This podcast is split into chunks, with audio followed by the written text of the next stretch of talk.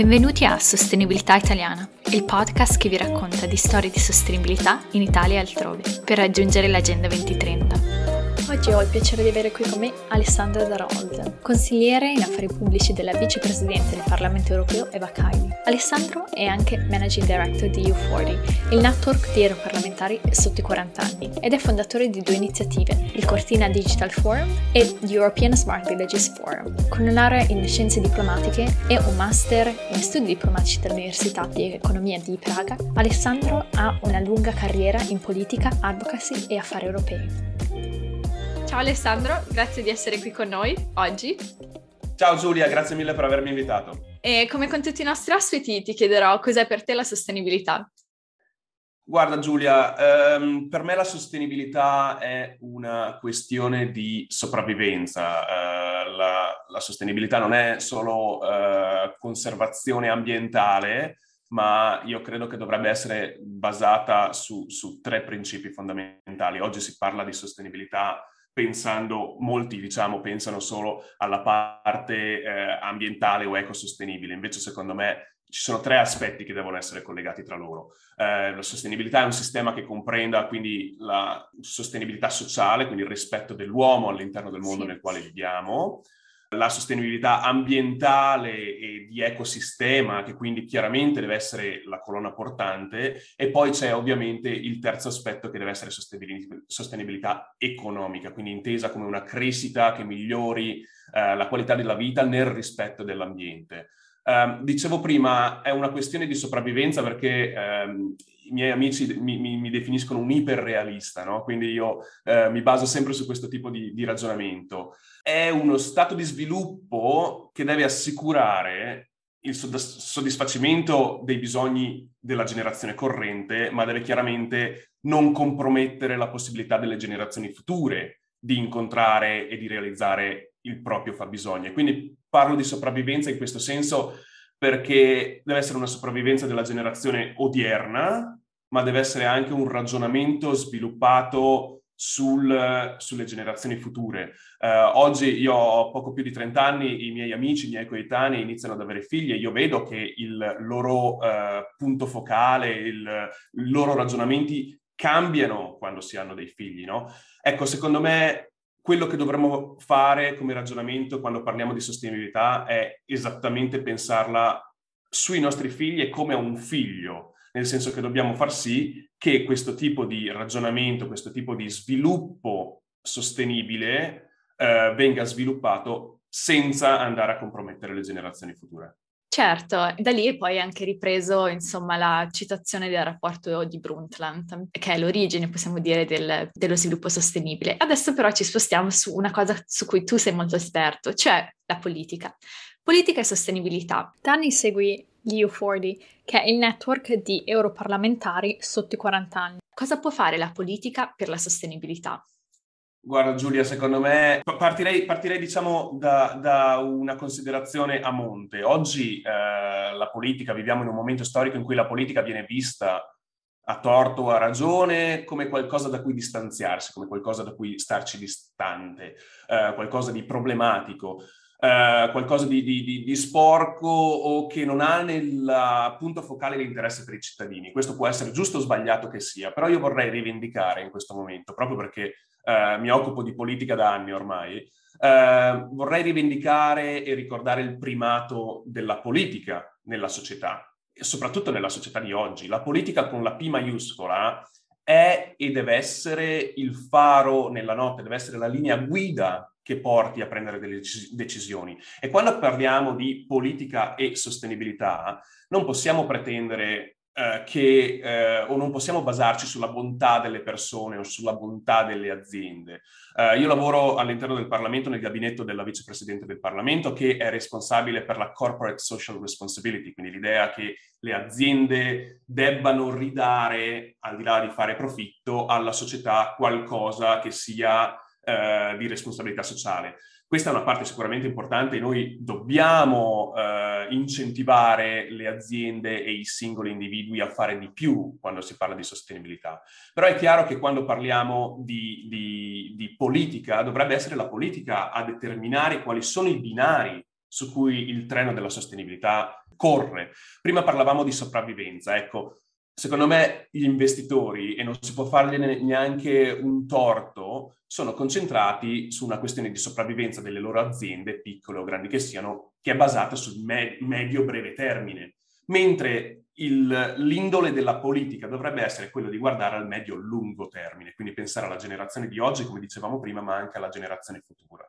Ecco, man mano che eh, parliamo di sostenibilità, deve essere la politica che determina quali sono eh, i confini nei quali agire e che quindi dà un indirizzo su queste cose. Eh, da ultimo punto ti, ti, dirò, io sono da tempo eh, un grande sostenitore di quella che viene definita l'economia circolare, che è un'espressione che molte volte risulta eh, poco comprensibile perché porta all'interno diversi eh, ragionamenti.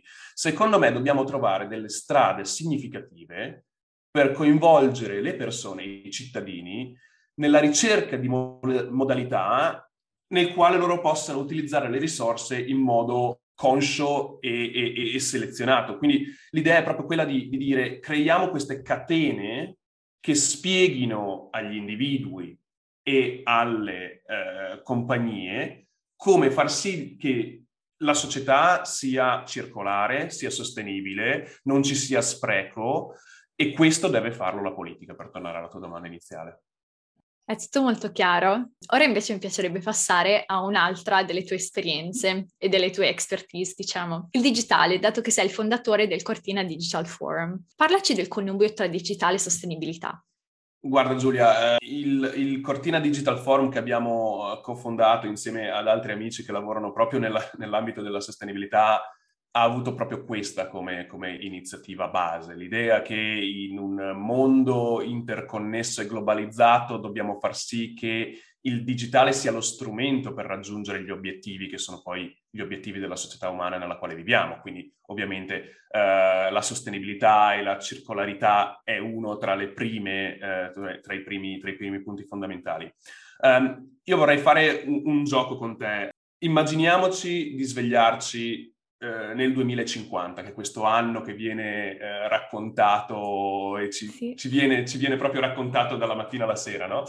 Eh, 2050, e anziché guardare a che cosa potrebbe essere il mondo in senso negativo nel 2050, guardiamolo in senso positivo. Ci svegliamo una mattina del 2050, eh, ci alziamo dal letto, apriamo le finestre e grazie al sistema tecnologico guardiamo fuori dalla finestra e grazie alla realtà aumentata possiamo determinare quanto nella nostra città ci siano indicatori di, di inquinamento. Sì. Di inquinamento, bravissima, grazie. Ecco, poi andiamo a fare colazione e troviamo un sistema che ci parla di come i prodotti che noi abbiamo comprato sono stati eh, prodotti e costruiti e poi spesi. Quindi grazie a, a, al digitale magari troviamo uh, gli environmental scores, gli scores ambientali su come vengono prodotti. Poi ci prepariamo a fare la lavatrice e scopriamo che a seconda, grazie al digitale, a seconda dei prezzi dell'energia forse è meglio farla la sera. Ecco, immaginiamo un mondo nel quale il digitale può aiutarci ad essere più ecosostenibili. Questo secondo me è un mondo nel quale dovremmo voler vivere, non solo perché, come dicevamo prima, è una questione di sopravvivenza, quindi siamo obbligati a farlo, ma anche perché c'è un fattore eh, importante psicologico ed economico per l'individuo nel seguire quelle che sono le indicazioni che la politica, come ci dicevamo prima, dovrebbe dare. Uh, se io ho le informazioni su quanto il prezzo del gas dell'elettricità, che oggi è una delle cose fondamentali, tra parentesi, questo, questo podcast uh, viene registrato proprio nel momento in cui stiamo decidendo se imporre dei limiti al tetto del gas o meno. Ecco, se io grazie al digitale riesco a sapere quanto costa l'energia in quel determinato momento, posso come cittadino, come individuo, prendere delle decisioni che sono ponderate e che quindi mi dicono guarda che se aspetti questa sera forse è meglio perché in questo momento non c'è surplus di energia rinnovabile e quindi l'energia ti costa di più. Questo è un mondo nel quale io vorrei vivere. Questa è la, la base fondante della twin transition, come la definiscono uh, alla Commissione europea, quindi la transizione ecologica e digitale che vanno di pari passo per aiutarsi a vicenda. Sei stato molto chiaro a spiegare questa, uh, la transizione appunto digitale e ecologica e sono molto contenta perché è la prima volta che la spieghiamo sul podcast. E adesso ti chiederò, eh, dato che sei anche un po' futurista, diciamo, come, come ci hai appena dimostrato, cosa si può fare secondo te per la sostenibilità in Italia? Guarda, futurista non lo so e, e questa domanda secondo me eh, dovrei farla io a te, nel senso che hai fatto talmente tanto, hai studiato talmente tanto sulla parte della sostenibilità che sarebbe molto interessante sapere cosa tu ne pensi, ma ti do quello che, eh, un, paio, un, paio, di punti, punti, di vista che magari possono aiutare a, a fare una, un ragionamento completo. Secondo me che cosa si può fare in Italia? Beh, si può pensare di più alla sostenibilità. Uh, L'Italia è una delle sette economie eh, più potenti del mondo, fa parte del G7, è all'interno delle realtà del G20, uh, eh, è uno dei paesi fondatori dell'Unione Europea, quindi con un importante indirizzo di una delle economie più forti, se la consideriamo come economia unita all'Europa. Um, e quindi non può che essere leader nelle scelte che l'Unione fa e che determinate realtà fanno. Ci sono degli stati che hanno, uh, a torto o a ragione, un potere anche di condurre altre nazioni verso una strada rispetto che l'altra. E l'Italia deve essere leader nello spiegare quanto importante sia la sostenibilità eh, e quanto sia una questione, come dicevamo prima, di sopravvivenza. Quindi, primo punto fondamentale, l'Italia deve parlare di più di sostenibilità.